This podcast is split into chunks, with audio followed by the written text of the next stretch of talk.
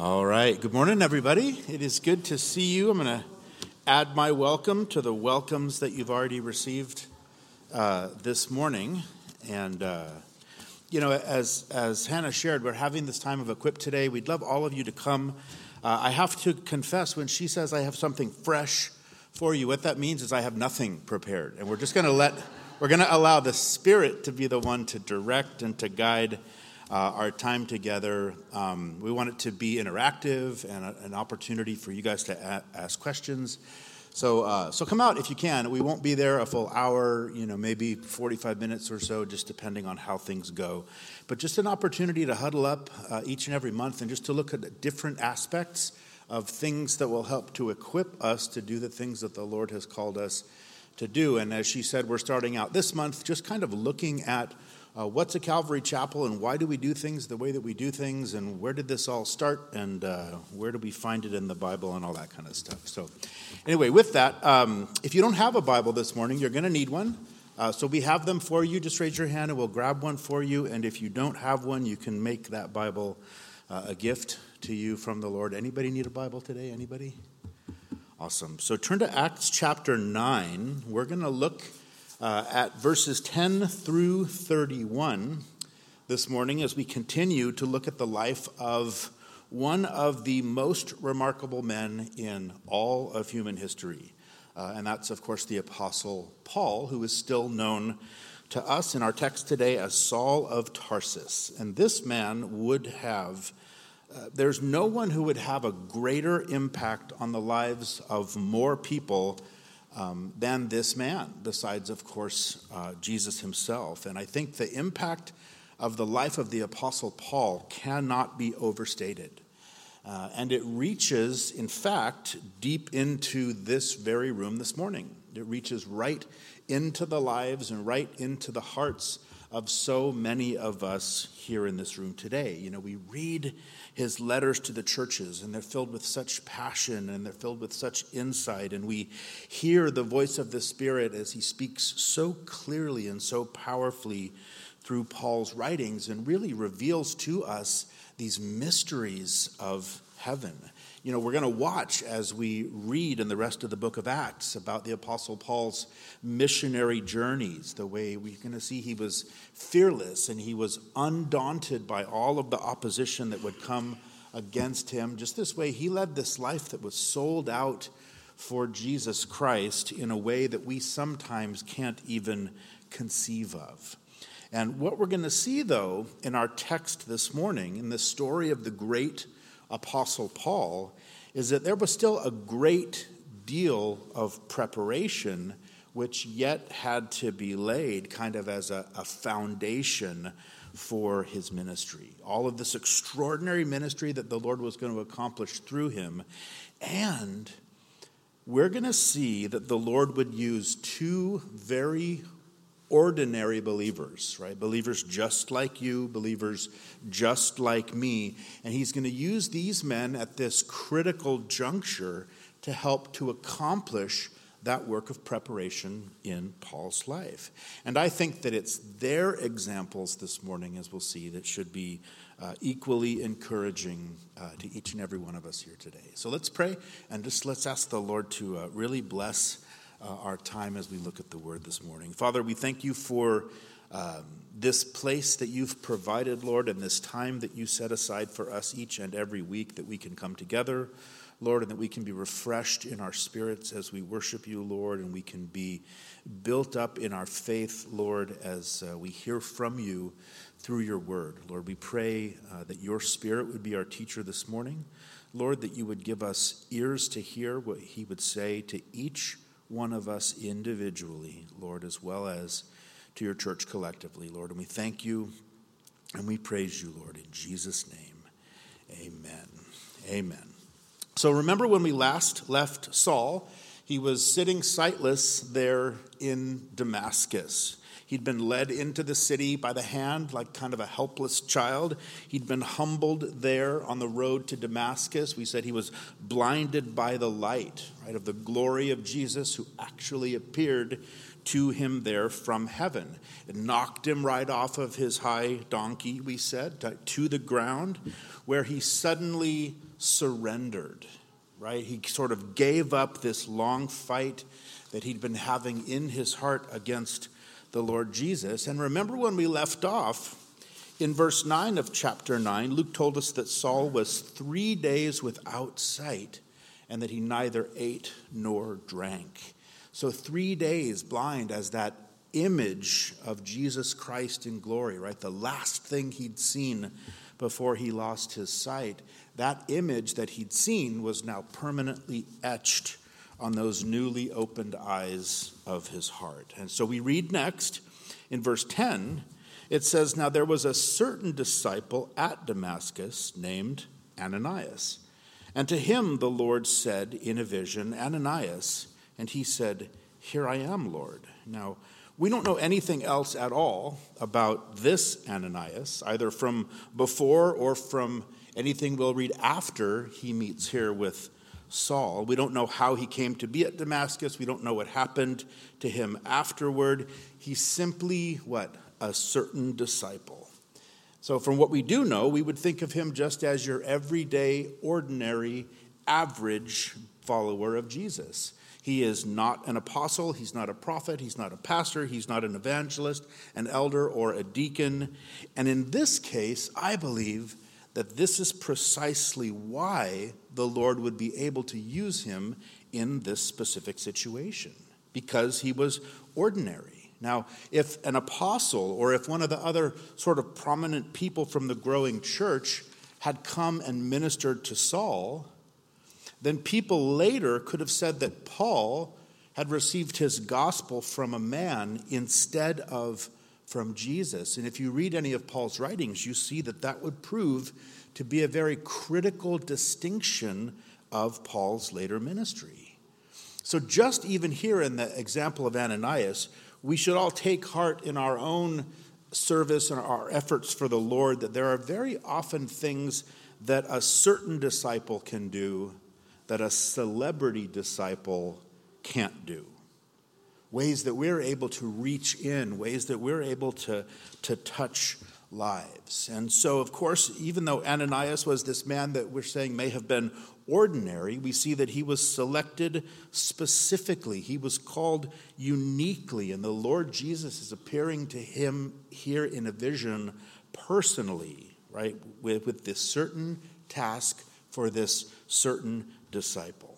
Again, God has to use a certain disciple at certain times because he has a special work for them to do. They've been prepared uniquely. They've been called selectively. And we see here that they're available readily.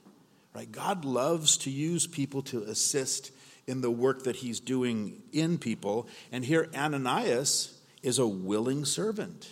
Notice the Lord calls on him in this supernatural, this special way. And Ananias simply says what? "Here I am, Lord." It's just like what we finally heard Saul say last week when he said, "Lord, what do you want me to do?" In verse 11, it says, "So the Lord Jesus said to him, 'Arise and go to the street called Straight, and inquire at the house of Judas for one called Saul of Tarsus. For behold, he is praying. And in a vision he has seen a man named Ananias coming in and putting his hand on him so that he might receive his sight.'" Now, don't we wish that all of the Lord's direction for us was just as detailed as this? Right? We said the Lord had a specific ministry for this certain disciple, right? Clearly, go to a specific street, right? The street called Straight. Straight Street, which, by the way, is still there in Damascus. It's one of the main road that runs from east to west throughout the downtown section. So he was to go to this specific street, and he said that there you'll find a specific house, right? The house of Judas. And inside that specific house, you'll find a specific man, Saul of Tarsus, doing a specific thing that he would be praying. And by the way, that specific man has also had the very same specific vision with all of these same specifics, specifically the fact that you are specifically coming to heal him of his specific infirmity, right? Now, how come the Lord doesn't speak to us with this same, these same specifics? Well, the truth is sometimes he probably does. And yet in this case, specifically, this was so important because understand that God was asking Ananias to do something here that was big. Right, something here that was bold, something here that would certainly seem to be dangerous. He's asking him to go seek out this man who was the great persecutor against the church. And so Ananias was going to need these points of confirmation along the way that it was God truly who was guiding him. And surely in something like this, this is something we probably all have experienced to some degree. The Lord maybe has called us to do something which seemingly was surprising. And as we stepped out and we started those first steps of faith, kind of walking in that instruction, what do we find? We find that door after door after door just seemed to begin to open up to us. Right? It's like, well, here I am on Straight Street, and oh, look, there's that house of the guy named Judas, and, knock, knock, knock. And, hey, is there by chance a guy named Saul that's staying here? Oh, there is. Okay, well, you say he's in the back. Oh, and he's praying. Is that what he's doing? Okay, well, oh, and I need to go to him because he's blind. Oh, but he had some sort of vision, right, that said that he's expecting me to come? Okay, Lord. And that's the point where we say, I guess this is actually you leading me in this. And I love that there was nothing left to chance, right? This was a divinely ordained encounter because God was working to redeem and to restore the life of Saul. And he was using ordinary Ananias in an extraordinarily ordinary way, right? As we said from a couple weeks back. Incidentally, you could hardly read through these verses without noticing. Did you notice the Lord was using a man named Ananias to visit the home of another man named Judas to reach out to a man named Saul? Now, those names ought to ring bells for us, right? Ananias and Judas, of course, are two names that are infamous in the New Testament. Judas, of course, the betrayer of Jesus. And remember, the other Ananias was the liar of the early church, struck down dead back in chapter 5. And most certainly when we think about the name Saul, right, shared by the first failed king over the nation of Israel, Saul is not a name that exactly conjures up any images of spiritual success, right, or perfection. But it's almost as though the Lord is doing something neat here. I don't think this is just a strange coincidence. But in a sense, I believe that he's redeeming these names in the very same way that he continues his redemptive work in people. And that's just a little extra freebie to throw out for you or think about on a Sunday morning. So here's God working, right? He's working at both ends of this line, right? We see that Ananias, though, we're going to find out, though he's available for this assignment, he certainly doesn't appear to be too anxious, especially once he learns all of the specifics. It says in verse 13 that then Ananias answered, "Lord, I have heard from many about this man, how much harm he's done to your saints in Jerusalem. And here he has authority from the chief priests to bind all who call on your name."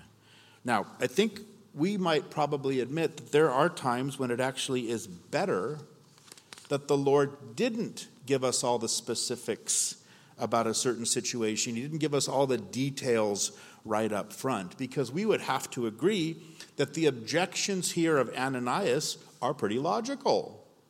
These are pretty well-founded concerns, especially since Ananias wasn't here with us last week when we all got to read about Saul's conversion. He probably knew nothing about it, right? So he's saying, Lord, are you sure you've got the right guy here? Maybe you missed something. Let me help you out, Lord. And then Ananias, right, he's doing what we so often do. He starts to instruct the Lord. He's trying to fill in the blanks and tell the Lord the things that he obviously has missed. It's like when we say, well, Lord, I know you want me to really forgive that person, but let me remind you of all the things that they did to me. And the problem, of course, when we start counseling God, or one of the many problems, is that we never know the full story.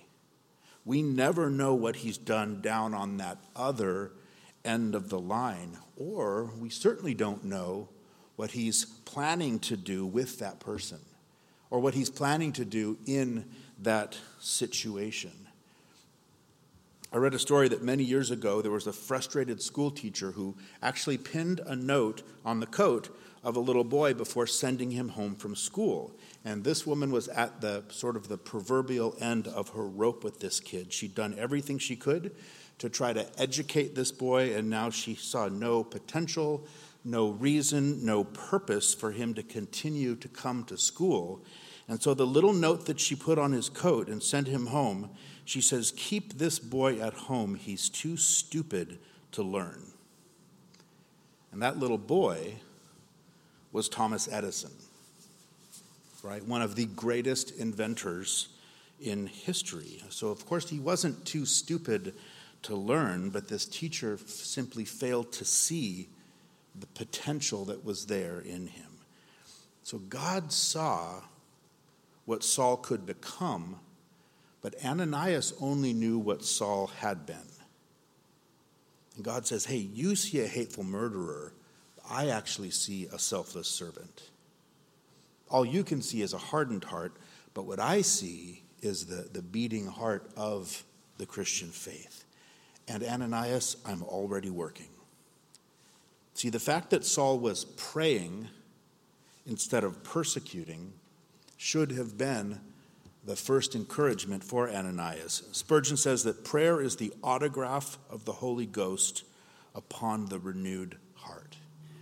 And I love this because instead of rebuking Ananias for his hesitation, right, I think almost understanding his reaction, what the Lord's about to do is he's going to let Ananias in on the heavenly purpose and on the plans that he has for this man Saul. Look at verses 15 and 16. It says, "But the Lord said to him, 'Go, for he is a chosen vessel of mine to bear my name before Gentiles, kings, and the children of Israel. For I will show him how many things he must suffer for my name's sake.'" So the Lord had these wonderful plans for Saul, but the road getting there was not going to be an easy one at all. This broken, this blind, this currently afflicted man that Ananias was about to meet was going to be used by the Lord, as we said, to change the course of human history. Primarily, of course, we see that the apostle was going to be called primarily to the Gentile world, and that his commission was going to bring him to stand and to testify of Jesus before kings.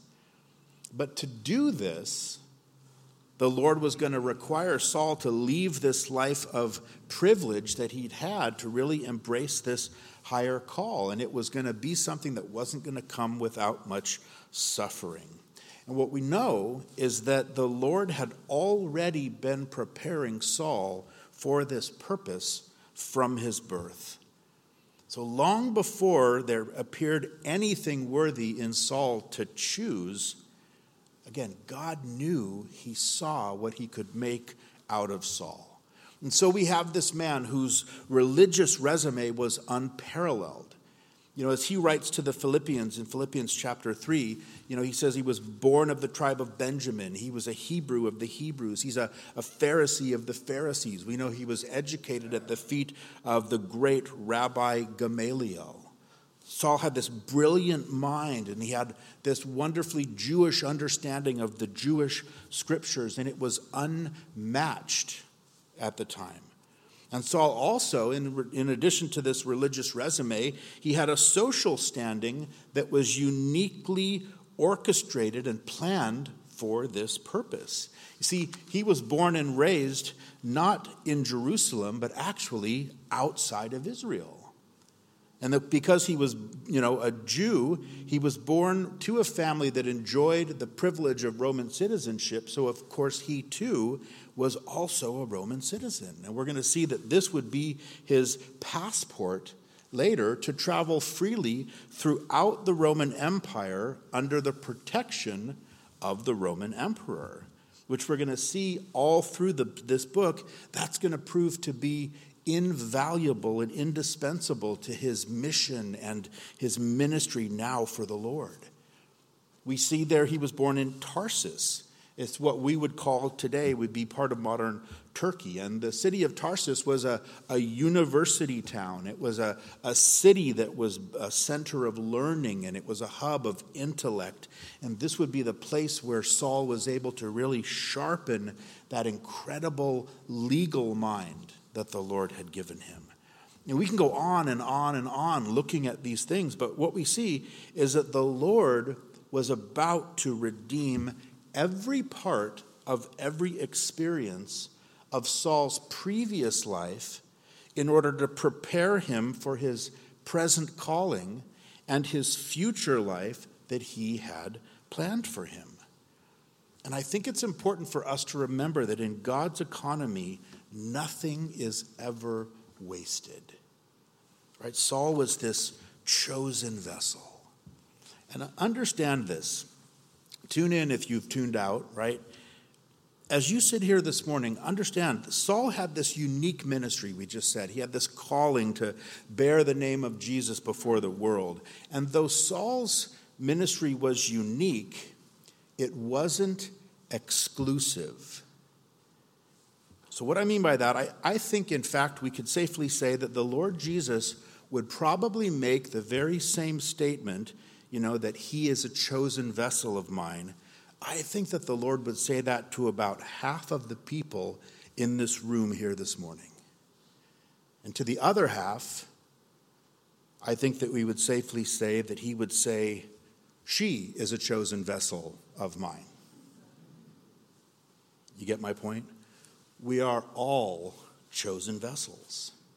We've all been no less uniquely prepared for the very specific plans that the Lord has for us. And I think as we look back, we can see the ways that for each one of us individually, the Lord has redeemed our pasts. He's redeemed all those years when we were living for ourselves and we had no thought for him. He's redeemed all those times that we were, pushing the boundaries of human experience in our own very self-determined, even rebellious ways. We're out there chasing after the things of the world, and yet the Lord has used every bit of it to perfectly position us to minister to those people that he knows he's going to bring into our lives. There are people that you can reach who I could never hope to reach. And there are people who will relate to my story who may never connect with yours. And again, it's our stories that connect us to people and then give place for our testimony as we share about the overwhelming and the redeeming grace of God and the way it's worked in our own lives. One of my life verses is a promise that the Lord made to Israel. It's Joel 2:25, where the Lord says to Israel, I will restore to you the years that the swarming locust has eaten. So all of those years, 30 of them in my case, all those years wasted and ravaged by sin, the Lord has promised that he's able to restore. And if you read on in that verse, it talks about the crawling locust and the consuming locust and the chewing locust. And maybe there's some of you that have had some of those very same locusts that infested your lives the way that they infested mine. And maybe there's even a few of those little buggers still swarming around at times, right? But the Lord says that he can restore all of that damage that's been done. until it finally says at the end, in verse 26, it says that you shall eat in plenty and be satisfied and praise the name of the Lord your God who has dealt wondrously with you. And so we can look now at our lives and we can see the way the Lord is working towards that beautiful place. And yet, here's where we run into the irony of the Christian life. We see it there in verse 16. Just as in the life of Saul, who would become known as the great Apostle Paul, who would reshape the world as we know it, all of this blessing would come from brokenness. See, in the text, verse 15 comes as a result of verse 16, where Jesus says, I will show him how many things he must suffer for my sake. So the Lord uses our present suffering, he uses our past preparation to prepare us for that future glory that he has for us. And for Paul, ultimately that would include all the things he writes there to the Corinthians. 2 Corinthians 11, he talks about labors more abundant and stripes above measure and prisons more frequently, deaths more often. From the Jews 5 times I received 40 stripes minus 1. 3 times I was beaten with rods. Once I was stoned. 3 times I was shipwrecked. And night and day I've spent in the deep. In journeys often, perils of waters, perils of robbers, perils of my own countrymen, perils of the Gentiles, perils in the city, perils in the wilderness, perils in the sea, perils among false brethren, in weariness and toil, sleeplessness often, hunger and thirst, fastings often, in cold and nakedness, besides, he says, the other things that come upon me daily in his deep concern for the churches. That's a big, long list, right? Pretty comprehensive. And yet it was all of this that made Saul Paul. That's what gave him the powerful ministry that he had. And so what is it for you this morning? It might not be stripes or stonings or shipwrecks, but there are, of course, perils of other kinds. There's perils of trauma, right? There's crisis, there's sickness, there's betrayal and hurt or consequences from our own past decisions. So whatever they are in your life, try not to shy away from them, but do your best to really lean into them. And knowing that the Lord is using those very things to refine you, because you too are a chosen vessel. And God is working in you, again, to work through you and to accomplish all of these different purposes that he has planned for you. And so often, isn't it so true, like Saul, we just need the help of a certain disciple maybe to come along and encourage us. The name Ananias comes from the name Hananiah, which means the Lord is gracious.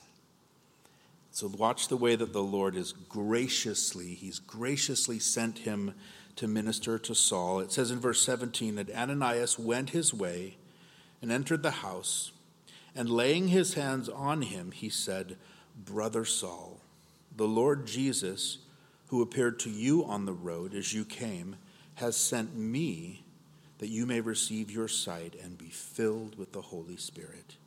And immediately there fell from his eyes something like scales, and he received his sight at once, and he arose and was baptized. What an incredible picture of what was surely an incredible moment. Notice all the fear that Ananias had about Saul was transformed into this love he now had for Saul because of the assurance that he received from Jesus. And we just picture Ananias walking into that room and seeing poor Saul sitting there all alone in silence.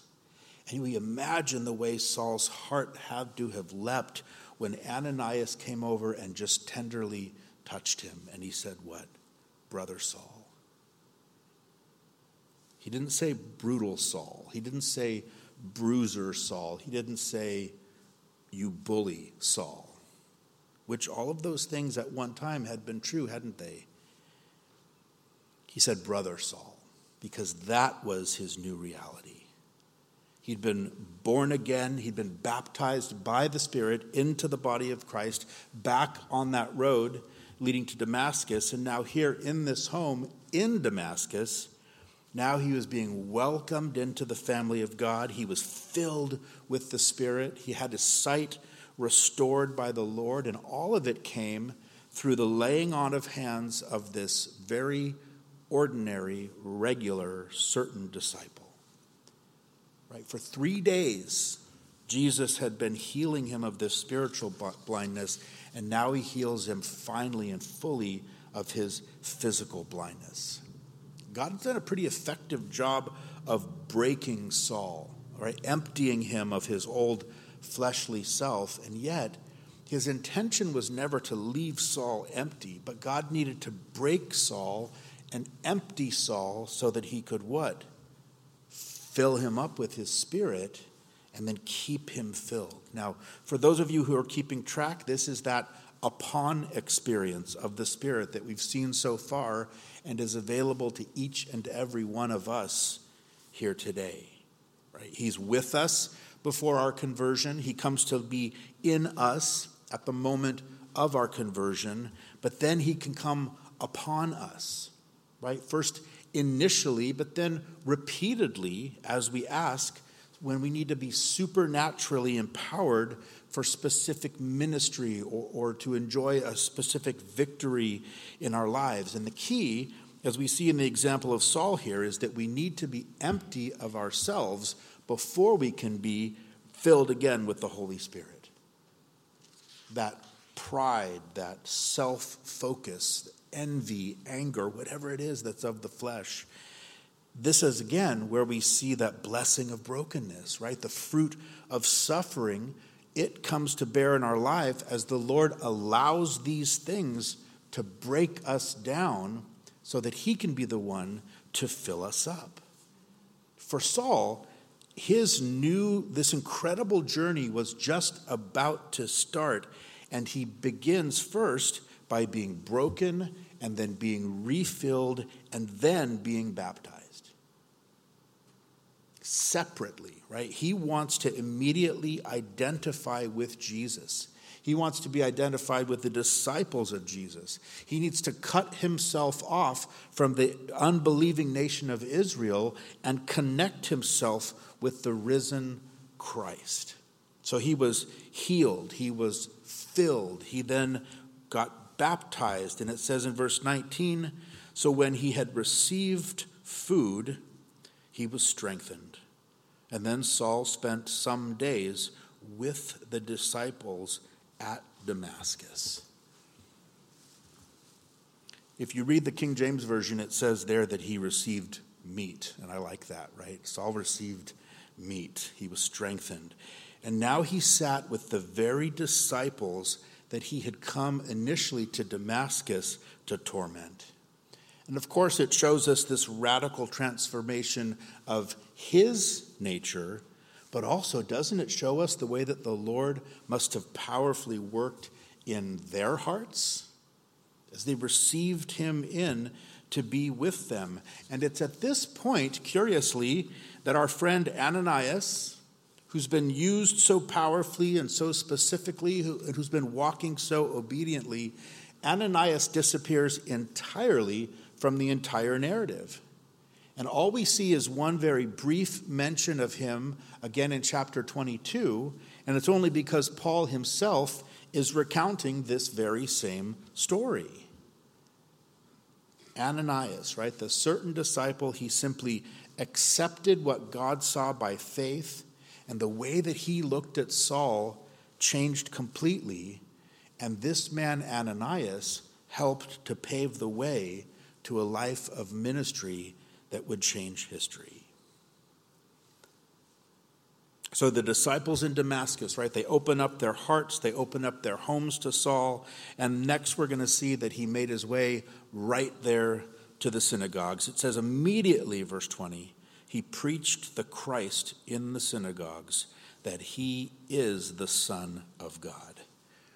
Now, Saul started where he was, and he preached what he knew, right? Which, incidentally, is a great model for all of us as believers, isn't it? And what Saul knew was that the very same Jesus whom he had persecuted was the actual Son of God. Now, just to quickly clarify, some people think that when Jesus is called the Son of God, it's a way of saying that he's not God. Maybe it's something less than actually being God, that he's only the Son of God. But in Jesus' day and in Jewish thought, everyone knew what this title would have meant. Because to be called the son of something meant that you were totally identified with that thing or with that person. Their identity was your identity. And the couple times that we saw Jesus call himself the Son of God in John 5 and Matthew 26, all the other times when other people called him the Son of God, everyone knew that that was a clear claim to his deity. And so Saul is driving this point home in the very synagogues where he had been headed with those letters, remember, from the high priest, to drag those believers back to Jerusalem.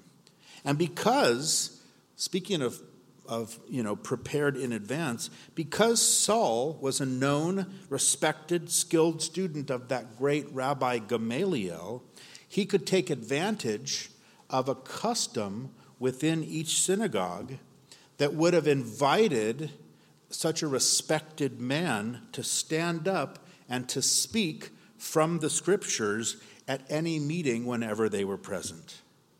Oh, Saul, come, would you like to share? Well, yes, of course, I would love to share something with you. And imagine how he spoke from the scriptures, right?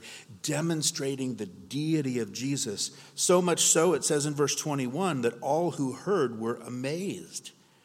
They said, "Is this not he who destroyed those who called on this name in Jerusalem and has come here for that purpose so that he might bring them bound to the chief priests?"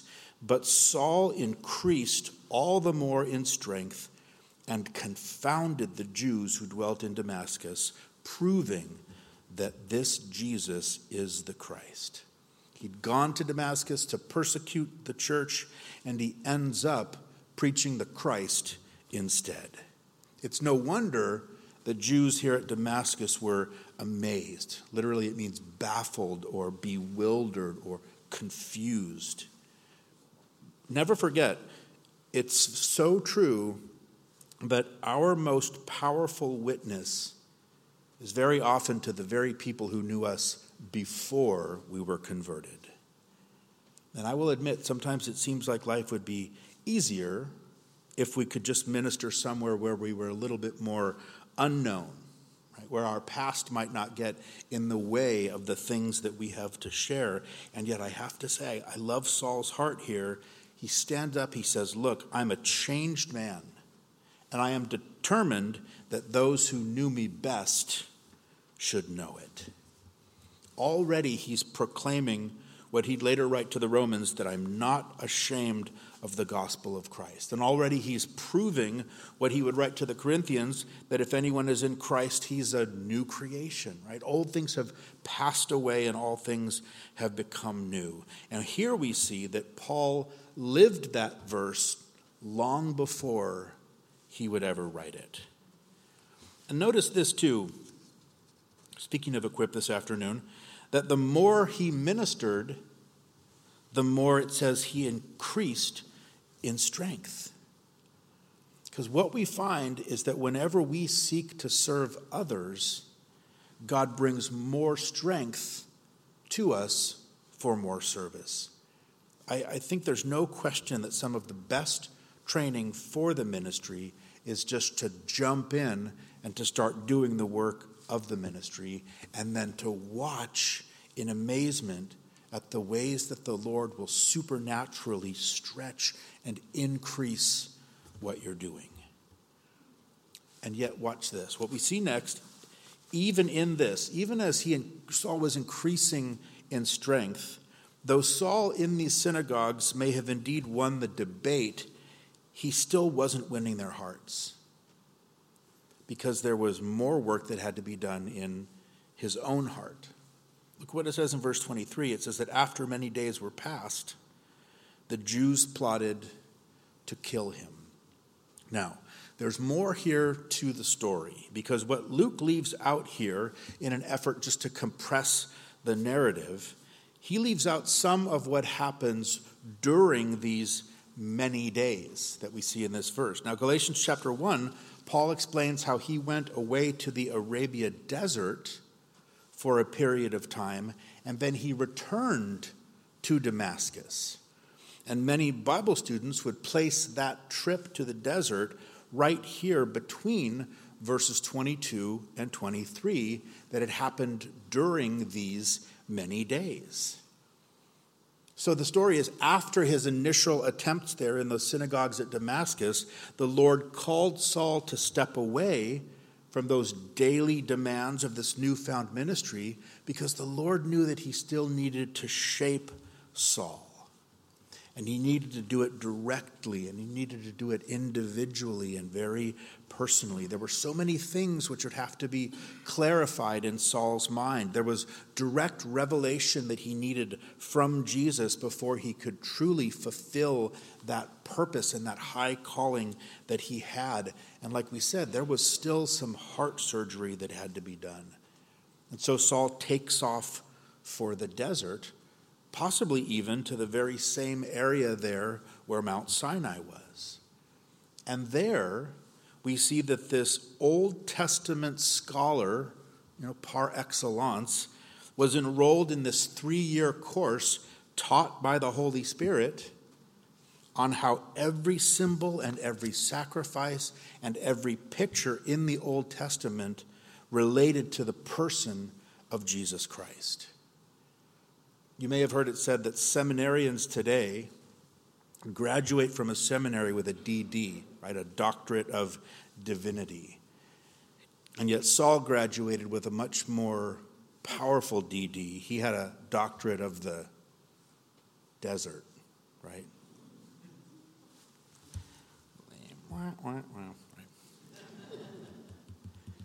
We're going to see Paul later defending his call to be an apostle. He says, "I make known to you, brethren, that the gospel which was preached by me is not according to man, for I neither received it from man, nor was I taught it, but it came through the revelation of Jesus Christ." And that happened here in the desert. Those things that the Lord Jesus needed to reveal to Paul personally that were just for him. You look through the scriptures, and many of God's most used servants had a desert or a wilderness experience before they could be released back by the Lord to finally fulfill that calling that he had for them. We think first and foremost, we've been reading about it, the children of Israel, right? Stuck right now in the book of Numbers in the wilderness. You think about Joseph and Moses and Elijah and King David and John the Baptist and Jesus himself, and probably each and every one of us in this room this morning. Because the truth is that God leads most believers into the desert at one time or another. A prolonged sickness or a prolonged time of grief can be a desert. Moving to a new place, or even joining a new church where you don't know anybody, that can be a desert. Maybe you're stuck in a miserable or a boring job instead of fulfilling this wonderful career that you'd hoped for. Well, that can be a desert. A rebellious child, an unbelieving spouse, right? All of these things can be a desert. And also, it can be a time of rebellion in our own hearts, and we banish ourselves, don't we, to the backside of the desert. And so often while we're there in that desert, it may feel like God's not really doing anything. It may feel like God's just kind of set us aside, and yet God is always at work, right? He's always using our desert experiences. In Deuteronomy 8, Moses says to the children of Israel, he says, "You shall remember that the Lord your God led you all the way these 40 years in the wilderness to humble you and test you, to know what was in your heart, whether you would keep his commandments or not. So he humbled you. He allowed you to hunger and fed you with manna, which you do not know, nor did your fathers know, that he might make you know that man shall not live by bread alone, but man lives by every word that proceeds from the mouth of God. Your garments did not wear out on you, nor did your foot swell these 40 years. You should know in your heart that as a man chastens his son, so the Lord your God chastens you. So deserts, they humble us. Deserts reveal to us those things that are in our own hearts. Desert experiences teach us to live by the word of God. They teach us that God can provide for us in any kind of circumstance. They teach us to obey the Lord. Those desert experiences provide us the opportunity to just reflect and to refocus on the spiritual realities in our lives. Because all of that, the lushness, if you will, of the material world is kind of stripped away from our senses. All we're left with is the barrenness of this wilderness experience that we're in the middle of, and we have no choice but to turn our hearts toward God and really discover the things that are important in our lives. And in this, those desert experiences that we go through are always meant to prepare us for something greater. So if you're in the desert right now, just know that God is at work in your life. Don't despair. Just trust God. He's still doing great things in you, just like he's doing here in the desert in Saul. He's preparing him for these things that would be ahead of him. So after his time there in the desert, he returns back to Damascus, and that's when we see in verse 22, he continues to confound the Jews, right? In their desperation, in verse 23, it says all they could do was plot to kill him. And this begins the starting of those many things he must suffer for my sake that Jesus promised to show Saul in verse 16. Saul was now the persecuted instead of the persecutor. Verse 24, but their plot became known to Saul, and they watched the gates day and night to kill him.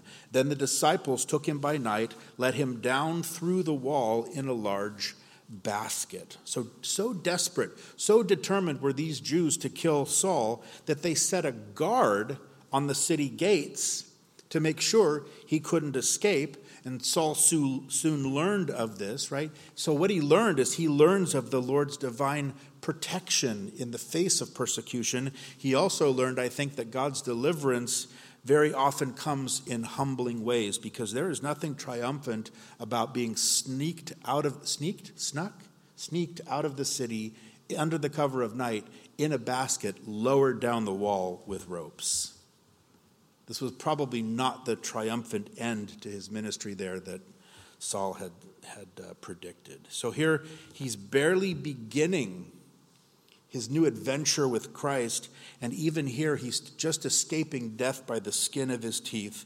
It doesn't slow him down a bit. Look what it says in verse 26, that when Saul had come to Jerusalem, he tried to join the disciples, but they were all afraid of him. And they did not believe that he was a disciple.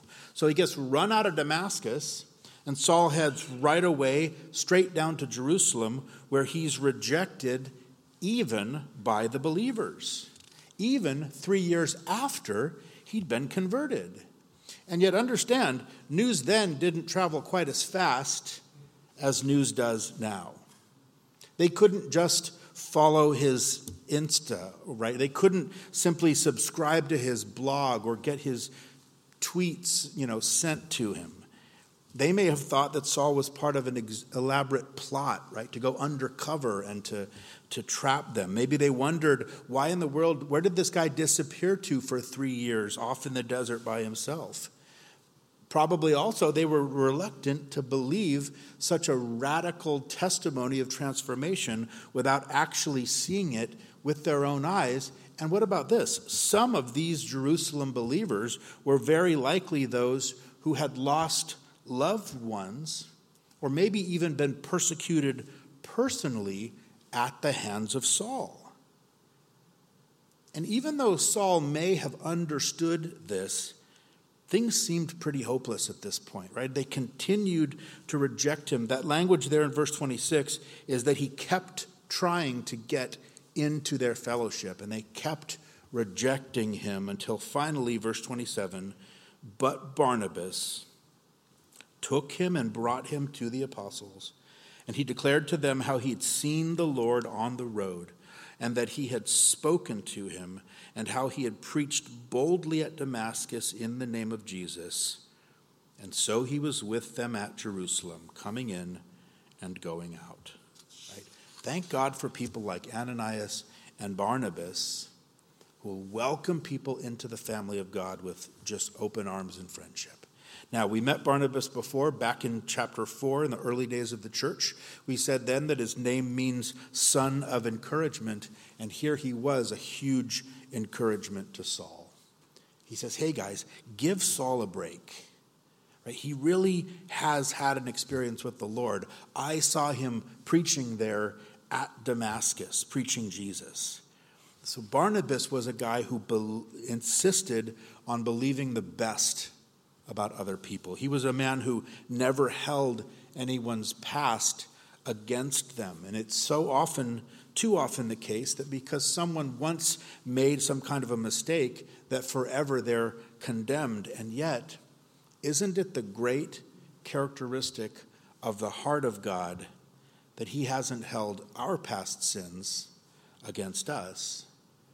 And so we as Christians should never, ever condemn a person because they once had failed. It says in Ephesians 4 that we should be kind to one another, tender-hearted, forgiving one another, even as God in Christ forgave you.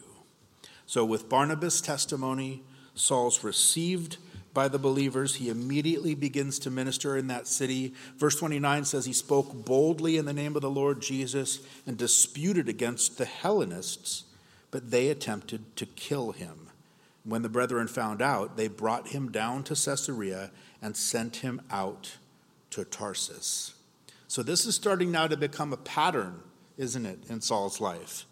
This time it was the Greek-speaking Jews who plotted Saul's death, even though he was once one of these guys. And yet the believers found out again, this time because the Lord actually warned Saul in a vision. And they smuggled him out of the city.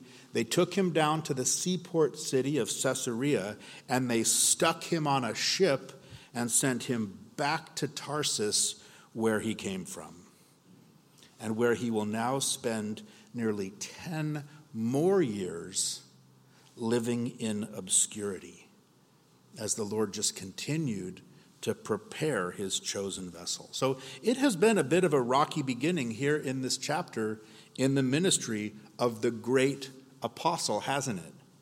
He started at Jerusalem, he headed to Damascus, then to the desert, back to Damascus, down to Jerusalem, over to Caesarea, and now off to Tarsus. And in verse 31 it says, then the churches throughout all Judea, Galilee, and Samaria had peace and were edified. And walking in the fear of the Lord and in the comfort of the Holy Spirit, they were multiplied. Now, verse 31 and verse 30 are connected. When Saul finally was out of the way, the church prospered. Now, that's ironic because we would have thought that the church would have prospered more with this powerful ministry of this wonderful man of God amongst them, and yet that wasn't God's plan for Saul. So God allowed this persecution once again to direct his servant. When he had appeared to Saul and warned him about this plot, Acts 22 we'll learn, he says, make haste and get out of Jerusalem quickly, for they will not receive your testimony concerning me. God had told Ananias that Saul's ministry was to be first and foremost to who? The Gentiles. Secondly, to kings, and finally, to the people of Israel. And we have to believe he'd shared that also with Saul. And yet, I think because of his great love for his own people, Saul is going to keep trying to minister to the Jews. and just find himself and everybody else around him frustrated in the process. And that's an important thing for each of us, because oftentimes the reason we get frustrated in trying to serve the Lord is because we're not serving him where we're supposed to be serving him. God calls certain servants to serve in certain places, in certain ministries, at certain times, and our role is to just recognize that and then to obey that calling, not the calling of somebody else. Now, we're not going to see Saul again until the end of Acts chapter 11, where once again, 10 years from now, it's going to be Barnabas again who's going to find him and bring him in to the church that's meeting there at Antioch. And they're going to start to minister together and establish this base of operations. And we're going to start to see the expansion of Paul's ministry and the spread of the gospel message. Now, as we quickly close this morning, right, we're considering this great man who would greatly change the world, right, this chosen vessel. What I really hope that we can take to heart and even hide there is the ways that we've seen the Lord use these other ordinary men, right? These certain disciples who were no less God's chosen vessels, but they were chosen to minister to the great apostle, right? To prepare him for his ministry to the church and to the world. So the world first owes Paul to the preaching and then the prayer of Stephen at his death. The world then owes Paul to the forgiving spirit and the faith-filled obedience here of Ananias. And also we see the world owes Paul to this large heart of Barnabas. Right? Everyone else wanted nothing at all to do with Saul, but it was Barnabas who took him by the hand and brought him in and stood there by him. And for each of these men, all of what Paul would eventually accomplish would then be, as he would later write to the Philippians, it's going to be fruit that abounds to their accounts. There are no small gears in the machinery of God, right? Jesus saved you. He has a plan for your life. You are a chosen vessel of God.